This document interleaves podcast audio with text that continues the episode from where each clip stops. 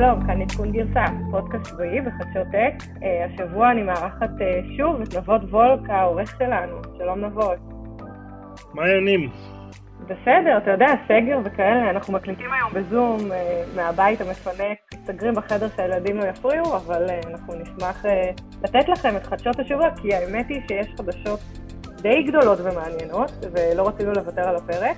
אז נתחיל ביום הבטריה של טסלה, אירוע משקיעים ואנליסטים שמתרחש בדרייבין, אה, שבו אילן מאסק אה, הגדול מכריז למעשה על שינויים די דרסטיים בבטריה, כולל מחיר, פרפורמנס, אה, הוא מדבר על רכב שיחתך מחירו בכמעט חצי. אנחנו ננסה להבין איך הוא מגיע למסקנות שזה באמת יכול לעבוד בשבילו, כל, כל הדברים האלה. חברת הצ'יפים הגרפיים NVIDIA רוכשת את חברת ARM, חברת המעבדים, מידי סופטבנק ב-40 מיליארד דולר. סופטבנק מממשת כספים. אה, אנחנו ננסה להבין האם NVIDIA הופכת מחברת צ'יפים ל-AI די נישתי לבעצם מעצמה, ומה המשמעות עבור אינטל. אה, מייקרוסופט הגדולה רוכשת את אה, חברת המשחקים בתסדה ב-7.5 מיליארד דולר, הבעלים של זניקס מידיה, מפתחים משחקים לאקסבוקס וגם יוצאת עם כמה הכרזות בפלטפורמות קונסולות חדשות. פייסבוק מרגלים אחרינו דרך האינסטגרם, חשיפה לתמונות מהמצלמה שלנו, גם אם לא העלינו אותם לסטורי. ולסיום ננסה להבין האם האייפד Air החדש שווה רכישה ב-599 דולרים בלבד. אז בוא נתחיל, נבות, מה שלומך? בסדר גמור. אמ, תקשיבי, יש לנו שבוע מאוד מאוד אה, עמוס, אז אני הסתכלתי שאתמול, יחסית ליום שאנחנו מקליטים, היה את הטסלה יום הבטריה. אז קודם כל, אילן מאסק שוב פעם בכותרות, אה, זה אירוע שהוא לא וירטואלי, הוא נדחה כבר כמה פעמים בגלל הקוביד, אבל בסוף אילן החליט שהוא עושה את זה, ובגדול, הוא בעצם הקים איזשהו driving, הוא קרא לזה The Tesla Driving Theater, והוא נתן למשקיעים ולאנליסטים קהל די מצומצם, אבל היו שם איזה 100 לפחות איש, אה, להיכנס לתוך רכבים של טסלה, וכל אחד בנפרד ישב ברכב אחר, אה, ובעצם הקשיב לאילן שעמד על הבמה והופיע, ובעצם כולם צפצפו במקום למחוא כפיים. אני חושבת שאנחנו פה בזמן היסטורי אה, אה, בחיים, באמת שדברים כאלה מתרחשים. אוקיי. מה, מה המטרה כל כך חשובה שהיא מקבלת יום שלם? כן, זהו, זה באמת יוצא דופן, וזה נעשה בדיוק אחרי אה, ההודעה לאנליסטים על, ה, על הרבעון. אה, אז, אה, אז קודם כל, טסלה הודיעה על ליין שלם של מכוניות חשמליות אה, אה, בחודשים האחרונים, היא מדברת על הפיקאפ trap, truck ועל המשאית ועל המכונית מרוץ החדשה, וחוץ מזה יש את המודל S ומודל X ומודל 3, צריכה בטריות. אה, דבר שני, בעולם צפויה עלייה דרסטית במספר המכוניות החשמליות, אה, שימכרו בשנים הבאות בגלל רגולציות של מדינות, ולכן כולם צריכים בטריות, לא רק טסלה, ובאמת המילה הזו בטריה תופסת משמעות מאוד מאוד מאוד חשובה. כל, כל פעם אנחנו מדברים בפודקאסט אה, זה או אחר על בטריות, אבל אנחנו רואים שזה בעצם מתעצם. אה, חוץ מזה, מחיר המכוניות החשמליות עדיין יקר, ומה הדרך אה, להוריד את מחיר המכונית אם לא באמת אה, לשפר את הבטריה, שהיא אחוז מאוד גבוה. הבטריה היא אחוז מאוד גבוה מעלות המכונית? בוודאי, כן. בטריה היא היום מחיר של בטריה לפי קילוואט שעה, שזה כמות האנרגיה שאתה אוגר ב pack, הוא בסביבות ה-200 דולר, 150-200 דולר, ותחשוב על pack שיש להם 60 עד 90 אה, אה, אה, קילוואט שעה, זאת אומרת שאתה מדבר על בטריה שעולה בסביבות ה-10,000 דולר לפחות, וזה חלק מאוד משמעותי ממחיר של רכב, בוודאי אם, הרכב הוא רכב שהוא יחסית רכב להמונים, שמדובר על 25-35 אלף דולר, למחיר שהוא רכב בנזין, אז תוסיף לזה עוד 10,000 דולר, זה כבר יוצא באמת יקר. אנחנו רואים שהמכונית הכי זולה שאילן מאסק מוכר היום זה המודל 3, ובעצם הוא מפרסם אותה ב-35 אלף דולר, אבל בתכלס היא עולה 50. אמ, אז זה באמת אה, נורא חשוב פה להוריד את מחיר הבטריה. אה, ודבר שני, יש פה מלחמה, יש פה מלחמה בין חברות רכב, אה, כולל טסלה, כולל GM, כולל חברות BYD, חברות סיניות וגם אירופאיות, כולם מנסים להקים את הגיגה פקטורי ובאמת לשפר את, את, את הבטריות, את העלות, את הפרפורמנס וגם את מספר הבטריות שיהיו בשוק, כי באמת השוק הזה הולך ומתגבר. והבנתי גם שהם הכריזו על מכונית חדשה, נכון? אה, כן, הם הכריזו על מכונית חדשה, אבל לא באירוע הזה. אז מה היו ההודעות באירוע? אז קודם כל הוא, הוא הוריד אה, את אה, עלות, הוא הכריז שהוא יוריד את עלות המכונית שלהם, את המודל 3, ל-25 אלף דולר, שזה מטורף. לפי חישובים של הבטריה עצמה, כנראה שהמחיר שלה ירד הרבה פחות מ-100 דולר לקילוואט שעה. עכשיו, אתה יודע, בימי בטר פלייס, שהיה בסביבות עשר שנים, אני הייתי... יותר קצת אפילו. כן, אני הייתי מעורבת במשא ומתן של בעצם של קניית הבטריות, ורכשנו בטריות בסכום של מיליארד דולר, וכל בטריה עלתה בסביבות ה-12-13 אלף דולר, זאת אומרת, אנחנו מדברים על מחיר של יותר מ-500 דולר לקילוואט שעה, והיום בעצם אילן מאסק כנראה הולך לחתוך את מחיר הבטריה להרבה פחות מ-100, שזה הישג מטורף. אז זה, זה הודעה אחת, הוא טוען שיהיה רכב ש, שהעלות שלו יהיה 25 אלף דולר, רכב חשמלי. אתה מאמין, נבות? השאלה, אני, שוב, מיכל, את יודעת שאני לא מאמין, אני חושב שאילון מאסק, כרגיל, נותן הצהרות. עכשיו, לא, באמת, לא רק אני לא מאמין, תסתכלי על המניה. גם, גם הבורסה אה, לא מאמינה לאילן מאסק כרגע. נכון, אבל אני, אתה יודע, אני עוד שנייה אדבר מה אני מאמינה או לא, אבל אני חושבת שזה שהוא בא בהצהרות זה אומר שהוא מתכוון, הוא ידחוף קדימה, והמחיר, אם הוא לא יהיה 25, הוא יהיה 35, אבל הוא עדיין ירד בפחות מ-50, שזה ה-official price היום, שבעצם אנשים רוכשים את המודל 3. אז רגע, זה, אז, אז זה דבר אחד, ההודעה השנייה, הוא קורא בעצם לייצר יותר ניקל, והוא מכריז שהוא הולך להוציא את הקובלט, שזה אחד המרכיבים ה... אה, הבעייתיים בתוך בטריה, להוציא אותם למעשה מהבטריה עצמה. א', יש קובלט הוא במחסום, המחיר שלו יחסית גבוה, אבל גם יש אה, בעיה עם אה, לכרות קובלט, וקראתי כתבה מאוד מעניינת בוושינגטון פוסט על ילדים שקוראים קובלט, והם באמת מסכנים את החיים שלהם, מסכנים את הבריאות שלהם. אילן מאסק טוען שקובלט יוצא החוצה, ונראה אם, אם גם חברות אחרות בעצם ילכו אחריו. אה, דבר שלישי שהוא מכריז, טסלה תייצר תאים בלבד, עד היום פנסוניק יצרו את התאים עבור טסלה, אמנם במפעל של טסלה, בגיגה פקטורי בנבדה, אבל הוא בעצם אה, אה, טוען ובעצם מכריז שטסלה הולכת להקים מפעל לקתודות ב-2022 והיא תייצר לעצמה את התאים, לא רק את האריזה, ועדיין היא תמשיך להזמין מ-LG ומפנסוניק, זה לא שהם הולכים לאיבוד, אבל היא בעצם תהיה אחראית לגורל של עצמה, כי אנחנו רואים הרבה עיכובים בייצור הבטריות. Uh, עוד דבר שהוא מכריז, uh, יש שינוי בדיזיין של הבטריה עצמה, uh, לא ניכנס לפרטים מה בדיוק משתנה שם במוליכים, אבל הוא מבטיח עלייה של 17% בצפיפות האנרגיה. בעצם הוא מדבר על uh, ייצור של יותר מ-50%, כל שנה הוא מדבר שהייצור של הבטריות יעלה ב-50%, זה אומר, לפי החישובים, ואני חושבת שזו החדשה הכי מעניינת, הוא טוען שעד 2030 הוא ימכור יותר מ-20 מיליון מכוניות, שזה מטורף. שוב פעם, אה, מיכל, הוא יכול לטעון גם שלא יודע מה, יכול לטעון הכל. בסופו של דבר, אה, אני פשוט, אני ושאר המשקיעים בעולם מסתכלים על המניה, המניה ירדה, אני חושב שהשוק פחות מאמין לאילן מאסק ולהצהרות שלו, וזה המצב, כלומר, מה את חושבת?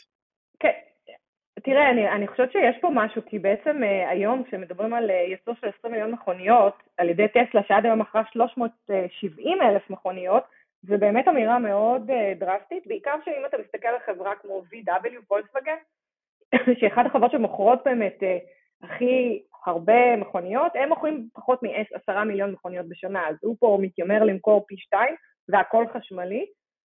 אז זה, זה באמת, יש פה, יש פה איזושהי שאלה. אה, אבל אני כן חושבת שיש פה שוק, ואילן מאסק הולך ובעצם אה, מייצר פה פלטפורמה שתייצר בטריות בצורה הרבה יותר מהירה, אה, גם, גם מבחינת הייצור עצמו, גם מבחינת חיתוך של ה-supply chain, כל החומרי גלם. הוא למעשה מדבר על כימיות חדשות, הוא מדבר על יכולת להכפיל את המפעלים שלו, יש לו כבר מפעל אחד, הוא הולך להכפיל אותם, הוא הקים מפעל בסין, הקים מפעל ליד ברלין, אמנם לאריזה ולאסמבלי של המכונית, אבל הוא כבר יודע לעשות את זה. זה, זה השוני הגדול. אני חושבת שבשנה, שנתיים האחרונות הוא נתקל בהמון בעיות, היו הרבה עיכובים שלא, לאו דווקא תלויים בו, היו תלויים גם ב-supply chain, אבל הוא לומד uh, לעשות את זה, ואני חושבת באמת שלמרות העיכובים, uh, ולמרות ההבטחות uh, הקשות uh, מבחינת, uh, אתה יודע, אופרטיבית, אני, אני מאמינה לו, ואני חושבת שטסלה תלך קדימה. זה הדעה שלי. בוא נדבר business, המניה נפלה אתמול במסחר ב-5.59%, היום אנחנו מקליטים לפני שהשוק נפתח, היא נופלת ב pre-market ב-5.4, זו הזדמנות לקנות המניה. נכון, אתה צודק, אבל קודם כל אני לא אוהבת להמליץ על לקנות מניות, זה לא התפקיד שלי בפודקאסט, אני באתי להעביר חדשות, דבר שני, אני חושבת שהשוק היום נמצא במצב די קטטוני, הוא מטורף, הרבה אנשים קונים, מוכרים, אף אחד באמת לא יודע מה הולך לקרות וזה ממש לא קשור לטסלה. אז הייתי נזהרת, כן, אבל אני, אני עדיין מאמינה. אני גם חושבת... כשיגיע מכוניות לארץ תקני? אה, כן, המכוניות כבר הגיעו לארץ, יש כבר אה, עשרות מכוניות שמסתובבות פה. אני מחפשת את, ה- את הלינק בשביל להזמין ועוד לא מצאתי, אז אם מישהו יכול להתקשר להגיד לי, אני מזמינה. וואלה. אה, ודרך אגב, אתה שואל אותי על אילן מאסק, אתה יודע, אילן מאסק הצליח להגיע לתחנת החלל בעזרת חברת ספייסקס. הוא יכול לשגר אסטרונאוטים ולחזור, הוא קודח אלקטרוד, אלקטרודות במוח שיכולות לשלוט במחשבות שלנו. אתה יודע, בטריות קטן עליו, באמת. בטריות זה דבר נורא מסובך, דרך אגב. אני התעסקתי בטריות הרבה שנים. אבל בשביל אילן מאסק הכל אפשרי. יאללה, נאחל לו בהצלחה. אני גם. אז בואו נעבור לחדשות הבאות שהן לא פחות uh, מעניינות, uh, אם לא יותר, ענקית המעבדים הגרפית, הגרפיים, אינווידיה הופכת היום לענקית מעבדים נקודה, uh, וזה עולה לה uh, 40 מיליארד דולר. אחרי שבועות uh, ארוכו, ארוכים של שמועות ודיווחים, בעצם אינווידיה רוכשת את, את ARM והודיעו את זה כבר בשבוע שעבר, בראש השנה. אה, רוכשת אותה מסופטבנק, החביבה שאנחנו מאוד אוהבים לדבר עליה, שנמצאת בשלב של מימוש נכסים. אה, נבות, מה, מה קרה כאן? מה אתה אומר? אז אני חושב, חושב שדבר ראשון חשוב להבין שארם היא לא יצרן מעבדים. ארם נותנים דיזיין למעבדים, ומלא יצרני מעבדים אחרים משתמשים בדיזיין שלהם לייצר מעבדים, אם זה אפל וסמסונג וקואלקום. כל החבר'ה האלה לוקחים את הדיזיין של עם ומייצרים איתם את המעבדים שלהם. זה, זה סיפור ענק, והסיפור הענק הזה הוא, הוא מכמה מקומות. דבר ראשון, מסתבר שבשביל סופטבנק uh, זה לא הייתה השקעה כך טובה uh, ARM. הם קנו אותם ב-32 uh, מיליארד, מכרו ב-40, uh, לא איזה בוננזה מטורפת על, ה, על הכסף שלהם.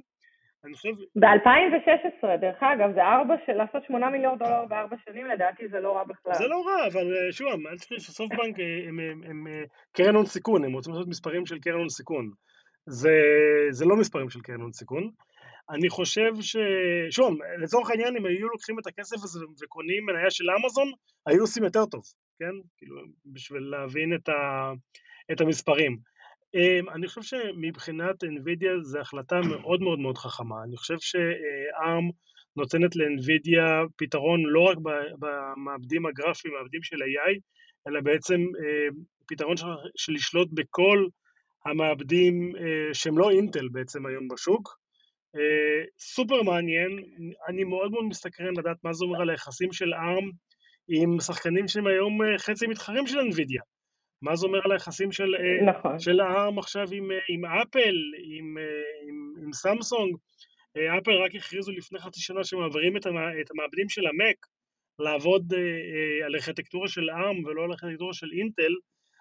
מה זה אומר?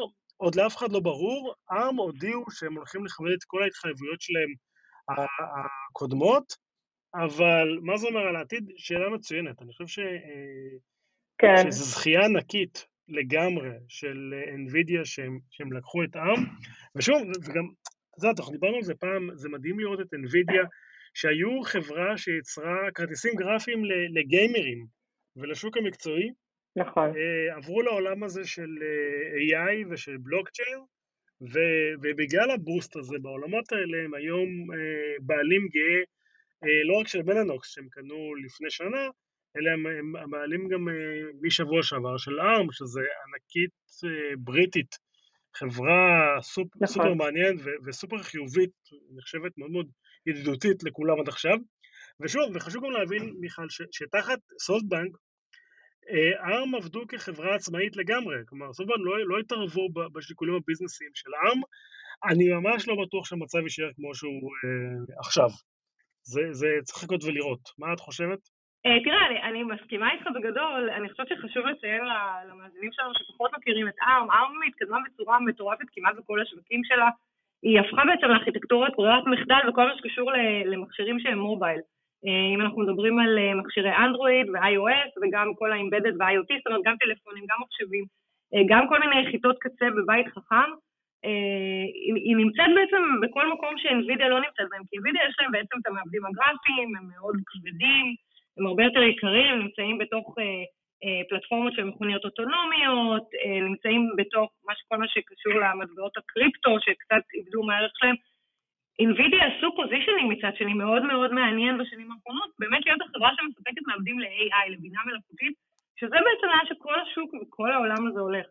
אז מצד אחד יש להם את היכולות במעבדים שהם יחסית כבדים, מצד שני אין להם את היכולות במכשירים שהם מוביליטי, שקשורים למוביליטי ומחשבים ניידים וטלפונים. אז אני חושבת שהחיבור הזה הוא מאוד מאוד מאוד חכם, מאוד מאוד נכון עבור R, ואני חושבת שהוא גם נכון עבור האנושות, כי בעצם הוא, הוא יכול בעצם לעזור לנו לקבל טלפונים או מחשבים או בכלל צ'יפים שהם מעבדים רגילים, אבל יהיה להם יכולות של AI שבעצם NVIDIA, NVIDIA תביא, ו-NVIDIA ניסתה להיכנס לשוק הזה, אבל היא לא, היא לא הצליחה, כי, כי אתה יודע, יש חברות שהן הרבה יותר מתקדמות, כמו ARM למשל. ל-NVIDIA יש מכירות של עשרה מיליארד דולר בשנה, שנה שעברה, לעומת 70 מיליארד לאינטל, אבל השווי שוק שלה הוא 320 מיליארד, לעומת אינטל שהוא רק 200. זאת אומרת, אנחנו רואים שיש לה שביעית מה, מהמכירות, מהרבניוז, אבל שווי שוק הרבה יותר גדול, ובעצם האנליסטים מאמינים באינווידיה, הם פחות מאמינים באינטל, לצערנו, אני חושבת שאינטל זו חברה, חברה מדהימה, אבל אינווידיה באמת מסתכלת על העתיד, ואינטל מנסה כל הזמן להיכנס לעתיד, נכשלת. אני יכול להגיד שאני ברמה האישית מאוד מאוד מחכה למחשבי Mac שיצאו במעבדים של ARM, ולא לארכיטקטורה של אינטל, כי זה אומר שהמחשבים האלה יהיו הרבה יותר חסכנים בסוללה, הסוללה תחזיק אולי אפילו יומיים בלי להטעין, כמו שאנחנו מכירים מה, מהאייפד היום, ואותי באופן אישי זה, זה, זה מאוד מרגש בגלל הסיפור הזה של הסוללה והתלות במתן, אני עכשיו עם מחשב כל הזמן מחפש את המתן, אם אני לא צריך לעשות את זה עם המחשב הנייד שלי, שמחה וששון יהיה לי. אני גם כל הזמן עם, עם ההתנות האלה, אבל uh, עברתי למק לאחרונה, כמו שאתה יודע, הייתי ב-PC ואני הרבה יותר מבסוטית, אני חושבת שיש פה איזשהו שיפור uh, מאוד גדול גם במעבד וגם בבטריה. Uh, רציתי קצת לדבר על, uh, על המנכ"ל של אינווידיה, אני לא יודעת, יצא לך להכיר אותו, הוא היה בארץ הרבה פעמים. ראיתי אותו פעם אחת, כן. הוא בן אדם מאוד נחמד, חביב, הוא קוראים לו ג'נסן הונג, והוא בעצם uh, לאחרונה, לא יודעת אם שמת לב, הוא בישל לעצמו את הטייטל הזה, אני חושבת, בתור המנכ"ל הכי חם בעולם, עכשיו אחרי הרכישה של אינווידיה בעיקר. אבל uh, הוא, הוא מסתובב עם מעיל מאור, הוא קצת מזכיר לי את סטיב ג'וב שהיה עם החולצת גולף השחורה, uh, ואפילו שיושב בבית, הוא בעצם, שמעתי שהוא ניהל את כל המכירה, את כל העסקה הזאת, ולא לא רק בעצמו, עם קבוצה פנימית של NVIDIA, לא היה כאן investment bankers גדולים, הוא ניהל את זה מהבית שלו, והוא לבש את את המעיל מעור או וסט שחור, ככה מאוד עושה לעצמו positioning. Uh, והוא בן אדם מאוד, uh, נראה לי, באמת, לא שאני מכירה אותו לעומק, אבל uh, הוא ככה מסתכל, מסתכל לך בעיניים ומדבר, והוא בגיל 30 ישב והוא חשב על באמת לבנות חברה במסעדת דניס, שזה מסעדה כזו של סנדוויצ'ים. הוא ישב עם שני, שני מהנדסים ו... בסן חוזה, והוא רצה לבנות חברה שתיתן איזשהו יתרון מאוד, מאוד אדיר לגיימרים, כי זה היה תחום שהוא התעניין בו. והוא יצר באמת חברה עצומה, ובכלל, העסקה הזו מטורפת. אתה שמעת שבעצם סופטבנק פנו אליו, לאינווידיה, זאת אומרת... אה, באמת? כן, סופטבנק פנו לאינווידיה, בואו תקנו את החברה שלנו, ודרך אגב, סופטבנק גם משקיעים באינווידיה, אז יש פה איזשהו win win situation, כי הם גם מוכרים את החברה, ובעצם מרוויחים 8 מיליארד דולר, וגם מקבלים רווח מזה שהמניה של אינווידיה עולה, כי הם בעלים לא קטנים של מניות באינווידיה. סופטבנק יצאו פה מורווחים לגמרי. יאללה, מגניב. ואם אנחנו מדברים כבר על עולם המשחקים, מיכל, את לא יודע עד כמה את עוקבת, אני יודע, שבא, אני יודע שבבית שלך עוקבים, אז קרו שני דברים נורא מעניינים. דבר ראשון, מייקרוסופט קנו סטודיו משחקים ב-7.5 מיליארד דולר, בת'סדה, קוראים לו משהו כזה, שהוא הבעלים של כמה מהכותרים הכי מצליחים בעולם, דום ווולפינסטיין ועוד הרבה מאוד משחקים שהרבה מאוד אנשים משחקים בהם. אני חושבת שמייקרוסופט עושה צעד די מפתיע, הבנתי שזה זעזע או... עולם הגיימינג is shocked, זה מה שכתוב באיזושהי כתבה מהוול סטריט ג'ורנל, כי זה מחיר מאוד משמעותי. זה מאוד מש... מחיר משמעותי, ואנשים התחילו לנסות לחשוב למה מייקרוסופט בעצם קנו את החברה הזאת, למה מייקרוסופט צריכה לקנות סטודיו למשחקים, והמחשבה הראשונה שאנשים אה, חשבו, כולל השוק, אמרו אוקיי, מייקרוסופט רוצים משחקים שיהיו אקסקלוסיביים לפלטפורמה שלהם ושלא יהיו על פלייסטיישן, זו הייתה המחשבה הראשונה. ומסתבר שזה לא הסיפור, כלומר גם פה הסטודיו אמר שימשיך לתמוך בפלייסטיישן, כמו שזה אנחנו באקסבוקס. הסיפור הוא בעצם גיימפאס. מייקרוסופט, כמו הרבה מאוד חברות אחרות, אפל, אמזון, עוברים ל service, הם מוכרים service שנקרא גיימפאס, עולה 15 דולר בחודש, נותן לך גם לשחק אונליין, גם לשחק בהרבה מאוד משחקים בשירות, וגם, וגם לשחק ב-PC, אנדרואיד או, או, ב, או בקונסולה, ובעתיד גם אקסקלאוד, לשחק בענן. השירות הזה, שיש לו את הקטלוג משחקים של, של הסטודיו הזה בת'סדה, נותן להם עושר מאוד מאוד גדול ובעצם מחזק את התפיסת service שלהם. עניין שבעצם יש להם כרגע גישה ליותר סטודיו ולכוח אדם שמפתח משחקים, ובעצם אה, למייקרוסופט, ויש להם היום כבר אה, גישה ל-23 סטודיואים שהם שלהם, אה, והם הולכים באמת באסטרטגיה של בואו נפתח כמה שיותר משחקים שהם אקסקלוסיביים לאקסבוקס ולא לפלייסטיישן. אני חושבת שזה גם חלק מה, מהאסטרטגיה, ובטח, אתה יודע, לשלם 7.5 מיליארד דולר זה, זה לא סכום שהולך ברגל. אה, אני דיברתי עם הבן שלי וניסיתי להבין למה הוא משתמש בפלייסטיישן ולא באקסבוקס, כי אני פחות מומחית. אה, אז הוא, הוא כן טוען, בניגוד למה שאמרת נבות, שמבחינתו זה מספר משחקים האקסקלוסיביים שהפלייסטיישן מציע לו, והוא אישית הרבה יותר אה, נהנה מהמשחקים של הפלייסטיישן. אז נכון, זה, זה, זה המצב כרגע, כרגע לפלייסטיישן יש משחקים אקסקלוסיביים מאוד מאוד טובים, ואקסבוקס רוצה לשפר את המצב, אבל שוב, תסתכלי על כל המסמכי האסטרטגיה ועל כל מה שמייקרוסופט מדברת עליו, זה על הגיימפאס ועל ה service. והכסף, מייקרוסופט רואים שהוא הכסף הוא ב service. אה, היו כמה הכרזות על קונסולות, אה, שתי קונסולות חדשות אה, של, של אקסבוקס, שמשפרים את, ה, את הביצועים, אבל בתכלס, אתה קונה את הקונסולה, היא עולה בסביבות 500 דולר. לכל משחק עולה 70 דולר, ואני חושבת שגיימרים מתחילים, או גיימרים שהם אפילו לא top of the line קונים לפחות חמישה-שישה משחקים בשנה, אה, ובעצם רוב, ה, רוב ה revenues פה באים מהמשחקים, זה דבר אחד. דבר שני, מן הסתם, זה ה access שמייקרוסופט רוצה ל user. היא רוצה להיות מחוברת לאנשים, היא רוצה למכור להם עוד דברים, היא רוצה לפרסם, היא רוצה ללמוד עליהם כדי, כדי לפרסם, אה, אה, להשתמש בדאטה ל market research ומן הסתם בשירותי ענן. אז בואו נעשה שנייה סדר, הוכרזו, הוכרזו כבר לפני כמה חודשים הקונסולות הדור הבא, שבוע שעבר לקראת החגים התפרסם המחיר שלהם, בישראל האקסבוקס סיריס אס יעלה 1,350 שקל, הדגם האקסבוקס סיריס אקס יעלה 2,200 שקל, בפלייסטיישן, הפלייסטיישן 5 מהדורה דיגיטלית יעלה 2,000 שקל, והמהדורה הלא דיגיטלית יעלה 1,600 שקל. ההבדל בין, בין הקונסולות הגדול הוא שלשתי החברות יש גרסה בלי בלוריי drive ועם בלוריי drive, מתוך ההנחה ומתוך גם העידוד של החברות שתקנה את הגרסה בלי הכונן, שאז בעצם כולנו שבויים לחנות, לחנות משחקים שלהם, ומאמינים, כמו שאת אמרת מיכל, שאת הכסף הגדול הם יעשו מהמשחקים ולא מה, מהקונסולה, כי כמו שאמרת, 70 דולר כפול כמה משחקים שאתה קונה בשנה, אה, הרבה, הרבה מאוד כסף יש במשחקים. המשחק המרכזי של בת'סדה אה, נקרא סטארפילד, לא יודעת אם אתה מכיר, שאלתי את הבן שלי, הוא לא הכיר, לא אבל אני, אני חושבת שהם קנו לא רק בשביל המשחק, אלא באמת בשביל הפלטפורמה הזו שנותנת את הגישה גם ל-PC, גם ל cloud וגם לקונסולה. בסדר, מעניין. אני באופן אישי מת שיהיה לי זמן אה, לשחק משחקים כאלה, זה נראה לי נורא כיף. מעודד המון אה, חושים של אה, אה, תנועה ומחשבה מהירה וכל מיני כאלה. אני מת שיהיה לי זמן. אני, דרך אגב, אני תמיד קונה את הקונסולות האלה, ומעלות אבק, אני כאילו לא, לא מגיע לזה אף פעם, אבל אני, אני, מת, אני מת להגיע לזה. ערב משחקים, כמו שאילן מאסק עושה עם סרגי כשהוא מגיע לסיליקון ואלי, קבענו. קבענו. עליך. עליי. אז את יודעת שיש לנו, אנחנו עושים את ה lineup, יש לנו קבוצה ואנחנו קוראים אה, לסיפורים כאלה אה, סיפורי תור.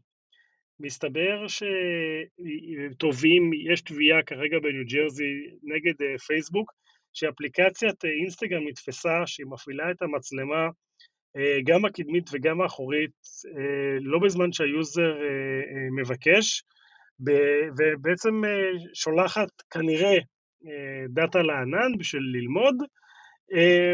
כמובן שפייסבוק אומרים שזה היה באג, וזה לא משהו שהם עשו במתכוון, אבל שוב פעם, פייסבוק נתפסים, מפרים את הפרייבסי של המשתמשים. מה, מה את חושבת על זה? הכתבה הזו, ואני באמת הייתי בשוק. הבנתי שהם לא רק חודרים למצלמה, הם גם חודרים לתמונות שצילמת ולא העלית אותן לסטורי. כן. והם בעצם יכולים בעזרת טכנולוגיית AI מתקדמת להבין מה יש בתמונה ולהשתמש בנתונים האלה בשביל market research. ויכול להיות שאני מאמינה להם שבאמת הם לא התכוונו לעשות את זה וזה היה באג, אבל עצם העובדה שיש להם את היכולת לעשות את זה ושזה קרה, גם אם זה איזשהו חוקר שעשה איזושהי טעות, אני חושבת שזה נתון מאוד מפחיד, אני חושבת שתור הייתה שורפת פה לא יודעת, איזה דגל אדום אם היא הייתה בשידור. אה, כן, מפחיד אותי לחשוב שאנשים נכנסים לי לחיים הכי אישיים שלי, וביום יום אה, אני צריכה להסתתר, או אולי באמת אה, אפילו לא לקחת את המכשיר הזה איתי, כי, כי אני לא חושבת שזה באמת הגיוני. שחברה כל כך גדולה תיכנס לחיים. זה, לא, זה, מה שמדהים אותי בסיפור הזה, זה גם שרק לפני חודש היה להם תביעה שתבעו אותם על זה שהם אה, אספו 100 מיליון אה, אה, תמונות ואספו מהם מידע, זיהוי פרצוף ומידע ביומטרי אחר למטרות של, כלומר לפייס רקוגנישן וגם שם הם, הם טענו שזה לא נכון, אבל וואלה, תשמעי מיכל, את תמיד בצד של פייסבוק ואינסטגרם, אבל אם יש כל כך הרבה uh, תלונות, משהו חייב להיות נכון. בדרך כלל אין לי בעיה לשתף את הדאטה שלי ושיעשו כמה market research שהם רוצים וימכרו לי מה שהם רוצים. אין לי בעיה, ואני חושבת שלהיכנס, לחדור לחיים הפרטיים של אנשים אה, ביום-יום, אה, ללא מתן רשות, זה באמת עובר את הגבול. בואו נקווה שבאמת הם תיקנו את הבאג הזה וזה לא יקרה. אמ, ואתה יודע, אני חושבת, אני מתחילה לחשוב שבאמת אה, צריך לפצל בין פייסבוק לאינסטגרם, כי... אה, כי יש להם יותר מדי כוח ויותר מדי טכנולוגיות, ואם זה הם יהיו שתי חברות נפרדות, אה, יכול להיות שהם לא יגיעו לכזה, לכזאת חדירה לפרטיות. אבל אין מה לחשוש, הסטורי שלך יישאר אה, פעיל. אני חייבת לציין שאני מקבלת מספר מצומצם מאוד של עוקבים בסטורי שלי. האינסטגרם שלי הוא יחסית פרטי ואישי, אבל אנחנו תמיד מבטיחים שנעלה את התמונות ואת הנתונים וה... אה, ואת כל מה ש, שאנחנו מדברים עליו באינסטגרם של עדכון גרסה, שדרך אגב קוראים לו rework באינסטגרם, אנחנו לא תמיד עושים את זה, אנחנו מבטיחים שזה יקרה בקרוב. אמ, אז זהו, אנחנו רוצים לסיים בכתבה מאוד מעניינת. אה, היה כנס אה, השנתי של אפל והוכרזו הרבה devices חדשים וכל מיני שיפורים ל-devices קיימים, ואחד הדברים שאני קראתי עליו זה האייפד אייר, שהוא נראה קצת כמו האייפד פרו, אה, אבל יש לו כל מיני יכולות אה, מדהימות, יש לו עיצוב הרבה יותר חדשני וסליקי כזה, מאוד דק, אה, האייפד עצמו הוא יותר גדול, המסך שלו יותר גדול, יש לו מעבד חדש של אפל עם ביצועים מהירים יותר, יכולת של AI. אני חושבת שלפי מה שהבנתי זה ממש גן עדן למפתחי אפליקציות וזה עולה 599 דולר. השאלה שאני שואל את עצמי בכלל זה אם את קונה. אם אני המדד, אתה יודע, להאם לקנות או לא, אז, אה, אז זה טוב. עשיתי, עשיתי קצת חושבים. אז מאז שעברתי למק מה-PC, אני לא משתמשת באייפד. אה, אני פשוט לא משתמשת בו, אני משתמשת או בטלפון, ואני עושה המון דברים על הטלפון, אם זה לראות אה, סרטים לא בקוויבי, ולענות על אימיילים, וכל מה שצריך, כל הרשתות החברתיות, ואם אני צריכה משהו קצת יותר גדול ומסיבי, אני משתמשת במחשב, לא משתמשת באייפד. אני גם חושבת שאם אני אקנה אייפד, הילדים שלי נורא יהיו מבסוטים, אייפד חדש, כי יש להם את הישנים. וזה בעצם לא יהיה אייפד שלי, אז חבל על הכסף. אז אני חושב שהאייפד אייר הוא מעניין, כי הוא מתחבר למקלדת החדשה של אפל, ה Magic Keyboard, ואני רוצה לנסות את זה בתור אה, מחליף לפטופ, לעבוד עם אייפד עם מקלדת ועכבר במקום לפטופ, לראות אם זה עובד או לא. אני חושב שלשם הפלטפורמה הולכת, הפלטפורמה מושכת אה, לכיוון של ה-PC. דרך אגב, בכנס אה, האחרון, uh, טים קוק אמר ש-50% ממשתמשי האייפד הם משתמשים חדשים שלא היה להם אייפד לפני. אז הם כן ממירים אנשים לאייפד בתור המחשב שלהם, לא יודע. מסקרן אותי להגיד לך אם אני קונה או לא קונה, לא יודע. בעיקר יושבים בבית ולא כל כך זזים ממקום למקום, המשמעות של, אה, של מק, שהוא קצת שוקל יותר וגדול יותר, פחות משמעותית עבורי לעומת אתה יודע, האייפד שהוא באמת יותר קליל ואפשר לזוז, אולי לזוז מחדר לחדר זה גם משהו, אבל נראה, אולי אני דווקא, אני דווקא זוממת על השעון החדש שלהם, שיש לו כל מיני פיצ'רים חדשים, בעיקר בתחום של ה digital healthcare, והחלטתי שאני גם רוצה לרוץ ולמדוד דופק, כי עד היום אני רצה ככה להנאתי, אה, אז זה המטרה, אני יודעת שנבות, אתה רץ עם כל האפליקציות שיש, ויש לך מאמן ריצה וירטואלי. אה, חבל לך הזמן, אני חצי רובוט. יאללה, מיכל, נגמר לנו הזמן. היה לנו נורא כיף היום. תודה שבאת נבות, ואנחנו נמשיך אה, להקליט את הפרקים מהמשרד הווירטואלי בבית בשבועות הקרובים, עד שנצא מהסגר. אז uh, תודה רבה לנבות וולק, העורך שלנו, שהיית פה היום, תודה לתוכנית של תודה לגלי צה"ל. דורון רובינשטיין, לי גנדי לוי. לי שעורך את הפודקאסטים ובעצם משדר אותם. אנחנו נמצאים בכל אפליקציית פודקאסט וגם בגלי צה"ל ובספוטיפיי. Uh, זהו, ותרגישו טוב ותשמרו על עצמכם. יאללה, ביי. ביי.